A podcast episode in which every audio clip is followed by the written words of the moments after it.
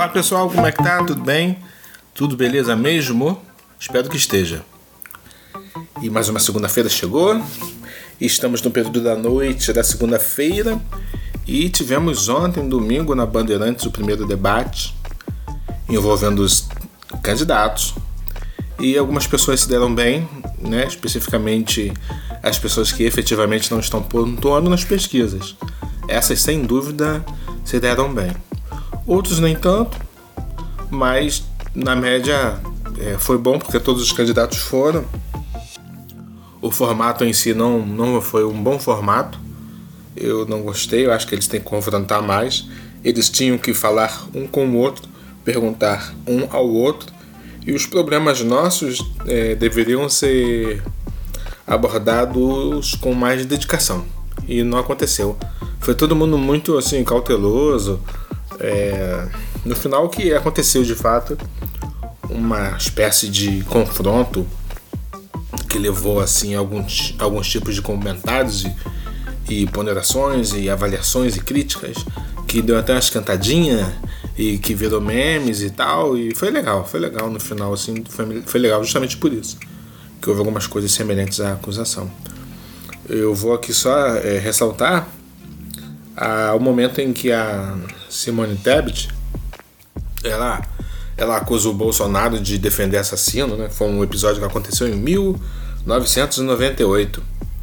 Foi um episódio que ocorreu com uma mulher que era conhecida publicamente como Ceci Cunha. Ela era médica, professora e política brasileira. Foi vereadora de Arapiraca entre, entre 88 e 95 deputada federal pelo PSDB em Alagoas entre 1995 a 1998. Em 16 de novembro de 1998, infelizmente, essa mulher foi assassinada e foi constatado que ela foi assassinada pelo, pelo suplente. O cara queria o mandato e, consequentemente, ele pagou um pistoleiro, né? O Nordeste ainda tem isso e o cara foi é, identificado posteriormente tal, e aí denunciou o mandante, que foi esse cara que foi caçado pela Câmara dos Deputados Federais. E houve um número pequeno de pessoas que defenderam esse homem, esse, esse mandante do assassinato. Entre eles o, o Bolsonaro. E a Simone Tebet é, fez menção disso, não com detalhes, mas fez menção disso. O cara que mandou ela mandou, mandou assassiná-la ele, o nome é Talvani Albuquerque. Foi condenado a 103 anos de prisão num primeiro momento, mas saiu. Ele não está mais preso não. E as palavras de Bolsonaro na época que saiu em defesa do mandante do assassinato foi a seguinte: abre aspas. Eu fico com a minha consciência pesarosa para votar pela cassação desse parlamentar, porque amanhã qualquer um de nós pode estar no lugar dele é mais do que uma cassação de um mandato. Praticamente, nós estamos condenando Talvânia Albuquerque como sendo o mentor do assassinato de uma companheira, discursou Bolsonaro à época. A fala do Bolsonaro ocorreu três meses depois da morte dessa, dessa senhora. Né? O mandante do assassinato ele chegou a ocupar por um curto período, acho que dois meses, acho não, dois meses, o, o cargo, né, tendo visto o fato dela ter morrido, a titular do, do mandato, mas ele foi caçado, né, porque o pistoleiro, o tal de chapéu de couro, ele denunciou o mandante, foi pego e denunciou o mandante. Eu quero só observar o seguinte, queridos amigos, o, hoje em dia quem transita em Brasília lá dessa família é o senador Rodrigo Cunha, filho dela, filho da Ceci Cunha. Independente de ter sido uma covardia, uma coisa triste e a falta de senso de justiça do Bolsonaro, eu queria observar isso que eu vivo apontando. O, as famílias, né? As famílias que vão se alojando no poder da República do Brasil.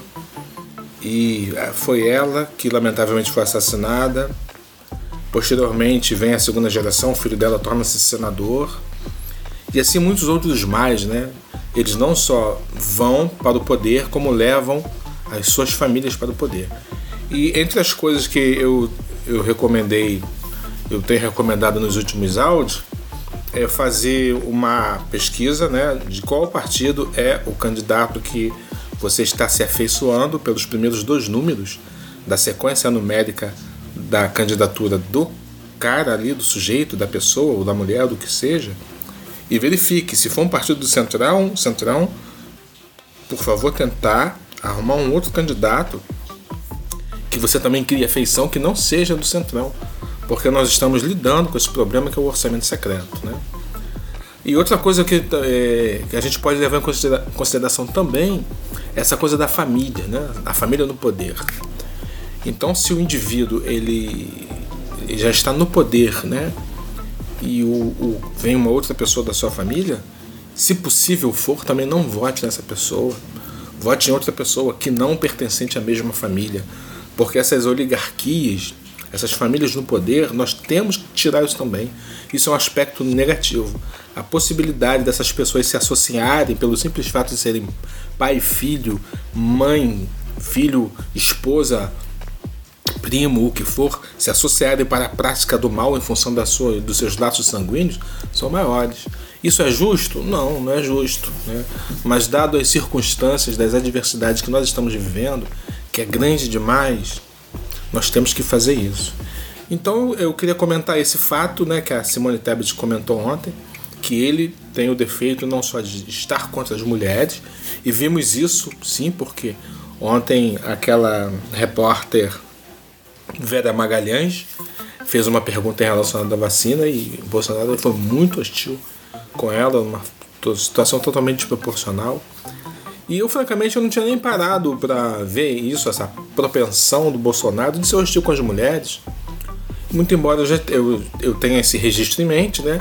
Ele já discutiu com aquela mulher no passado, a Maria do Rosário, né? Quem não conhece a afirmativa você não merece ser estuprada, que ele falou para ela. Mas antes de fato eu constatei isso, ele é muito inclinado a ser hostil com mulher mesmo, ele, ele fica mais à vontade, vou dizer assim, né?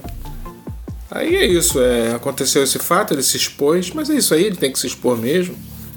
Ele tem que se expor no sentido de ir aos debates e tentar, né? Porque o Lula foi muito bem na, na sua entrevista no Jornal Nacional o Ciro Gomes também teve grande destaque, que Ciro Gomes é muito técnico. E ele tinha que ter que vir buscar, né? Até porque ele falou muitas mentiras. Ele falou 17 ou 19 mentiras na entrevista do Jornal Nacional. E ele tinha que tentar reverter isso. Ele não cresceu nem diminuiu, imagino, né? O Bolsonaro, porque na realidade o Bolsonaro tem o grupo da seita, né? Chamam de seita porque são pessoas que não veem erros no Bolsonaro. Se por uma eventualidade o Bolsonaro falasse assim, olha, vamos, vende tudo que vocês têm, transforma em grana, vamos sair andando e vamos construir uma, uma cidade chamada Bolsonarolândia. E a gente vai ficar lá e vamos ser felizes lá e vai chegar um momento em que a gente vai ter um chamado e vamos todos nós tomar veneno que a gente vai para o céu. Eu imagino que esses eleitores fariam tudo isso que eu falei agora, que é tudo coisas bem surreais, né? Mas acredito que fariam, porque é, é, assim, eles são muito sem senso crítico. Né? Eles não conseguem criticar Bolsonaro, esses eleitores dele. E isso é muito estranho, lidar com essa nossa ausência de, de lideranças no Brasil ao ponto de Bolsonaro ser quase um semideus para essas pessoas. E lembrando que Bolsonaro está vinculado a muitos falsos pastores, tanto é assim que nós tivemos aquele problema no MEC, daqueles pastores que faziam tráfico de influência e capitalizavam, né? Ganhavam grana com isso. E aí houve aquele, aquela coisa toda do sigilo de 100 anos no trânsito de pessoas no Palácio do Planalto, que num primeiro momento o Bolsonaro afirma que está relacionado à privacidade. Aí ele ilustrou no podcast Flow que ah, vamos imaginar que eu recebo duas mulheres muito bonitas e tudo mais. E aí a imprensa vai ficar falando disso e como é que eu vou ficar ali em casa e tal, mais ou menos isso, né? dando a entender que, entre outras possibilidades, até um problema conjugal é, ele poderia ter em função da possibilidade de receber mulheres belíssimas, é, apesar dele ser uma pessoa pública e estando ele propenso a receber qualquer tipo de pessoa. Quem tem que saber disso é a esposa dele, né? Que ele tem que, por se tratar de pessoa pública, ele vai receber todas as pessoas de todas as características, homens, mulheres, não é? Belos ou não belos, e a mulher dele tem que, teria ou tem que lidar com isso. Isso foi um argumento fraco. Né? Eu, particularmente, gostei mais do formato da entrevista da Globo do que esse formato do debate conforme ele, ele esteve. Ele teve muito amarrado, muito amarrado. Ah, fulano pergunta para Bertrano, Bertrano obrigatoriamente pergunta para Bertrano. Dado as possibilidades que se exaurido, o fulano agora só pode perguntar para fulano A ou fulano B. Aí o cara fica amarrado. De repente ele teria de fato uma pergunta relacionada a um problema de corrupção no governo e queria perguntar. Ou por outra, de repente o Bolsonaro queria falar a respeito de um problema no governo do Ceará com Ciro Gomes. Então, assim, para que de fato as defeitos e qualidades de todos eles fossem expostos, né, para que pudéssemos a partir dali analisar. Não foi o que aconteceu e não é o que vai acontecer. Os debates eles têm essas limitações. O que nós temos que fazer mesmo é ficar atento é, e seguir pesquisando e verificando, ou ver o horário eleitoral gratuito e ver o que chama atenção né, no horário eleitoral. O que está te chamando atenção? O que desperta a sua curiosidade? É, por exemplo, a filha da, do casal Garotinho, a Clarissa Garotinho, tirou o garotinho do nome, né? Do nome Clarissa Garotinho, que era o que ela usava na política. Mais uma vez, as famílias, né? Foi o pai, o Anthony, depois foi a esposa do garotinho, Rosinha, não é isso? Rosinha Mateus ou Rosinha Garotinho, nossa, assim, não sei. E agora vem a filha. E a filha opta por tirar o nome. Por que tirou o nome, né? Por quê? Porque o sobrenome já está linkado, já está amarrado a uma opção de problemas. Problemas com a justiça. Então é isso, mais uma vez, olha, a gente bate sobre circunstâncias diferentes na questão das famílias estarem é, parasitando no poder. Outra coisa também que eu, que eu vi no horário eleitoral é os políticos, os políticos que estão lá há muito tempo, falando sem o menor pudor. É, terceiro mandato, não sei o que lá, João das Couves, da Baixada Fluminense. É, não sei quantos anos, lutando outro, né? Não sei quantos anos, tipo assim, 18 anos, 20, lutando por vocês, não sei o que lá, fulano não sei o que lá, e dá o nome dele. Ou seja, pessoas que sem o menor pudor falam que já estão lá há muitos anos e eles não trazem, eles não trazem as informações relacionadas ao que efetivamente eles estão fazendo, esses deputados federais. As informações são bem vagas. Ah, se lembrei, a Clarissa Garotinho, que, que não traz mais o garotinho no nome, ela reivindica a castração química para pedófilos. E isso no nosso país é complicado demais, né? É, isso é algo irreversível. Então, como é que a gente vai fazer? Vai, vai defender essa bandeira dela? Não é uma bandeira populista, porque o sistema judiciário nosso é complicado. Nós não podemos confiar. Os Estados Unidos, só para ilustrar, eles infelizmente, depois que se desenvolveu a técnica do DNA, eles constataram que várias pessoas que eles condenaram à morte por violência sexual ou coisas semelhantes, é, depois que a tecnologia foi estabelecida plenamente, constatou-se que aquelas pessoas, em função de fragmentos de sangue deixados no local do crime, ou mesmo sêmen, em caso de abuso sexual ou outro tipo de fragmento orgânico do corpo do malfeitor, é, não batia, não batia com as características genéticas do DNA da pessoa que morreu. Isso nos Estados Unidos, um país desenvolvido e tudo mais. O que dizer do nosso país, né? Nós vamos sair castrando quimicamente favelados aí, gente preta, gente sem grana, gente desempregada. O que ela deveria defender é uma mudança no Código de Processo Penal. Né? As leis do nosso país têm que mudar tudo, tem que mudar tudo. Nós podemos começar pelo a prerrogativa de função, né?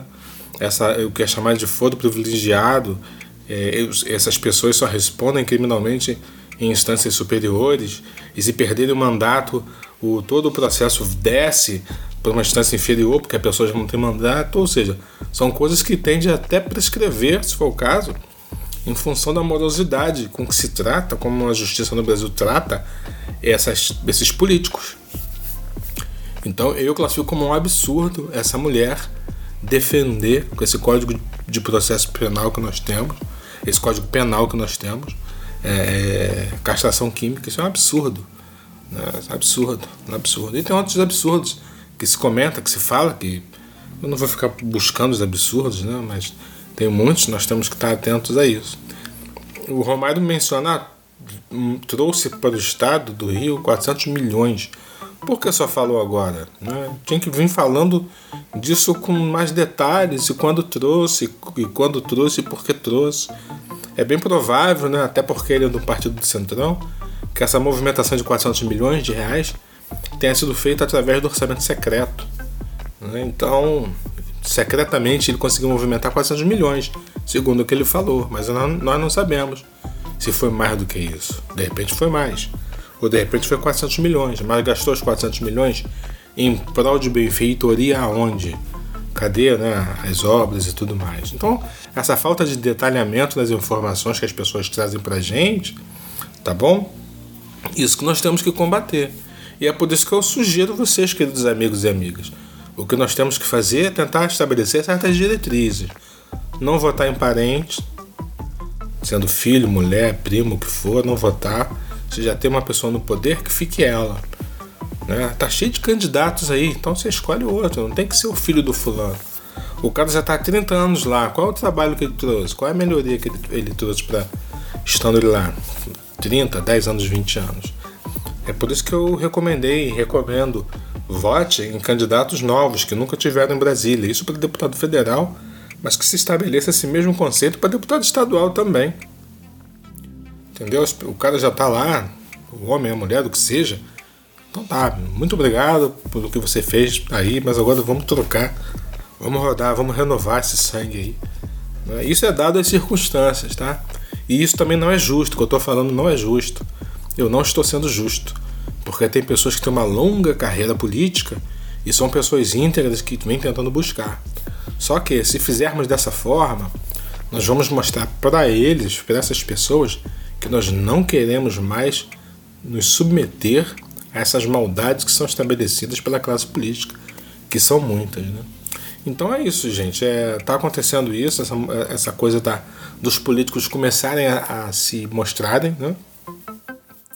Eu nos conto de vocês, queridos amigos, que eu irei votar no Ciro Gomes. É, mas pouquíssimo provável que eu mude. Tem pessoas que falam que o eleitor do Ciro Gomes vai dar o voto útil. Meu voto é, é relacionado ao. A, e ele será útil, sim, relacionado ao meu senso de justiça, né? Eu vou votar no Ciro Gomes e depois eu vou votar em oposição ao Bolsonaro, caso se, se estabeleça o fato de que o Ciro Gomes não vai para o segundo turno.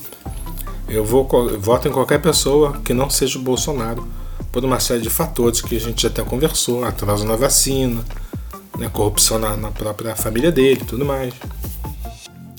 Uma coisa também interessante, já que eu falei de corrupção, é que o Bolsonaro apontou a corrupção no governo do Lula e foi muito consistente e oportuna a observação do Lula de falar que os instrumentos de investigação do governo Lula funcionaram, tanto é assim que é, foram presos pessoas naquela época.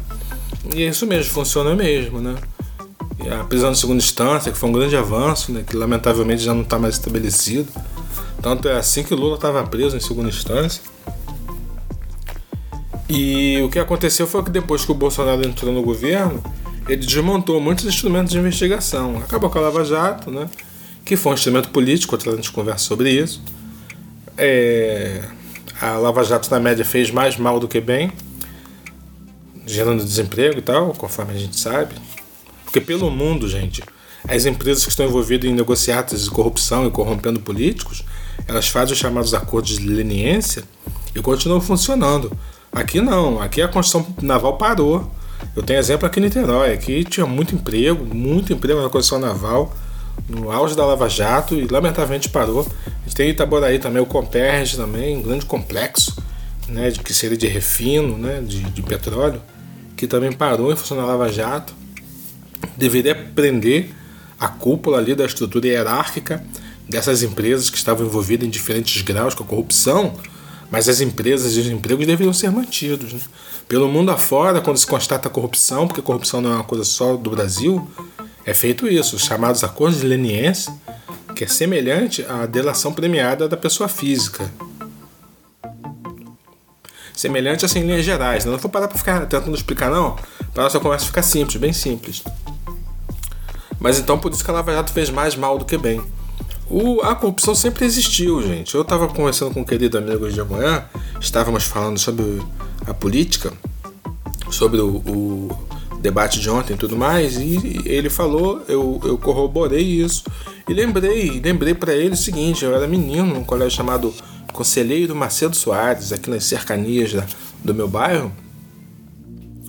E era uma manhã fria, eu imagino que deveria ser o meio do ano no período do recreio, né, daquele intervalo da primeira metade para a segunda metade da aula, eu fui para um lugar de sol, fiquei quietinho ali pegando um sol para aquecer.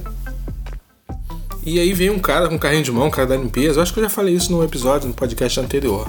Cheio de suprimentos básicos: macarrão, arroz, feijão, sal, fubá, açúcar, essas coisas assim. É, que compõem a cesta básica, eu vou dizer assim. E o carrinho cheio daquilo, o carrinho de mão cheio de, disso, de suprimentos. Aí foi, abriu o carro da diretora da época. E encheu o carro da mulher com, com, com isso. Assim, o recreio rolando. As crianças deviam ter uns 12, 13 anos. E eu, eu, eu sempre fui muito atento a essas coisas e, e pensei, poxa vida, na cara dura, eles estão levando comida da merenda, ela tá levando, a diretora tá levando. Ou seja, a corrupção sempre teve, cara, sempre existiu. Né? Foi combatida assim no governo do PT. Paradoxalmente, a Dilma ela não compactuou com a corrupção do Eduardo Cunha. Né? Ele botou para para frente um dos muitos pedidos de impeachment. Todo presidente eleito tem pedido de impeachment. Só que geralmente ali o cara ali, o presidente da Câmara, senta em cima e não bota para frente. Ele botou para frente né, o Eduardo Cunha, que era o presidente da época. Empichou a Dilma, porque, lamentavelmente, conforme nós sabemos, grande parte dos deputados federais são corruptos haja visto o orçamento secreto. E aí entrou Michel Temer, né? E aí deu o que deu. Aí tivemos aquela reforma trabalhista, vários direitos foram, foram modificados e tudo mais. Ou seja, ela não compactuou com a corrupção, que se ela compactuasse, eu acho que o impacto para todos nós seria menor. Não aconteceria o que aconteceu, ela continuaria presidente. Não foi um governo bom, mas pelo menos foi um governo. Seguiria o processo eleitoral, teríamos as eleições e tudo mais e tudo mais. Mas aí, quando o Bolsonaro assume, né, depois do Michel Temer, que inclusive foi preso junto com Moreira Franco, ou seja, Eduardo Cunha foi preso, né, tocou o impeachment da Dilma. Michel, é, o presidente Michel Temer foi preso, vocês devem lembrar, e Moreira Franco foi preso também, por um curto período pela Lava Jato. Ou seja, todo mundo foi preso, esse pessoal todo que empichou a Dilma. Tô defendendo a Dilma, não, estou só me prendendo aos fatos, que a corrupção sempre existiu. Sempre existiu, desde o tempo que eu era criança lá com a merenda e tudo mais. E existiu no governo da Dilma, do Michel Temer. a Dilma caiu porque não compactou no grau que eles queriam com ela, com a corrupção. Michel Temer foi, foi preso, Moreira Franco foi preso. O Bolsonaro ele teve que entregar tudo na mão do Centrão para não ser empichado, que iriam empichá-lo pelo seu comportamento inadequado. E tá aí o que tá, né? E esses homens querem voltar para o poder. Bolsonaro, ao que tudo indica, vai responder criminalmente por muita coisa quando sair, quando perder o foro privilegiado. E nós todos estamos, nós somos partícipes da prática do mal. Nós não somos só vítimas. Tudo bem que eles entram no horário político já no intuito de nos enganar. Eles querem nos enganar. Mas nós temos que estar ligados nisso. Essas obrinhas aí é dia das eleições, essa conversa mole de que eu estou aqui há 20 anos fazendo pelo, pelo, pelo município, por, sei lá por onde, né? Esse papo furado. Então, para simplificar, faça isso. Eleja políticos novos, deputado federal, deputado estadual, o que seja. Não eleja pessoas que pertencem à família, não bota a família toda lá, que isso aí também a gente tem que tirar isso, né? E se liga nos partidos, nos dois primeiros números do partido. Fica atento, porque eu, eu não sei votar imagino que você também não saiba, né? Tem que ficar atento nisso, dando gugada e tal, para ver se a gente consegue melhorar, né? De forma progressiva e gradativa, tá bom? Boa segunda-feira para vocês, fiquem atentos à política. É desagradável, é chato, embrulha o estômago, é um nojo. Mas assim que é, e se a gente virar as costas é pior. Que a gente vai estar consentindo e vontade de roubando conforme fase. Beijo para vocês, fiquem todos com Deus e hasta la vista.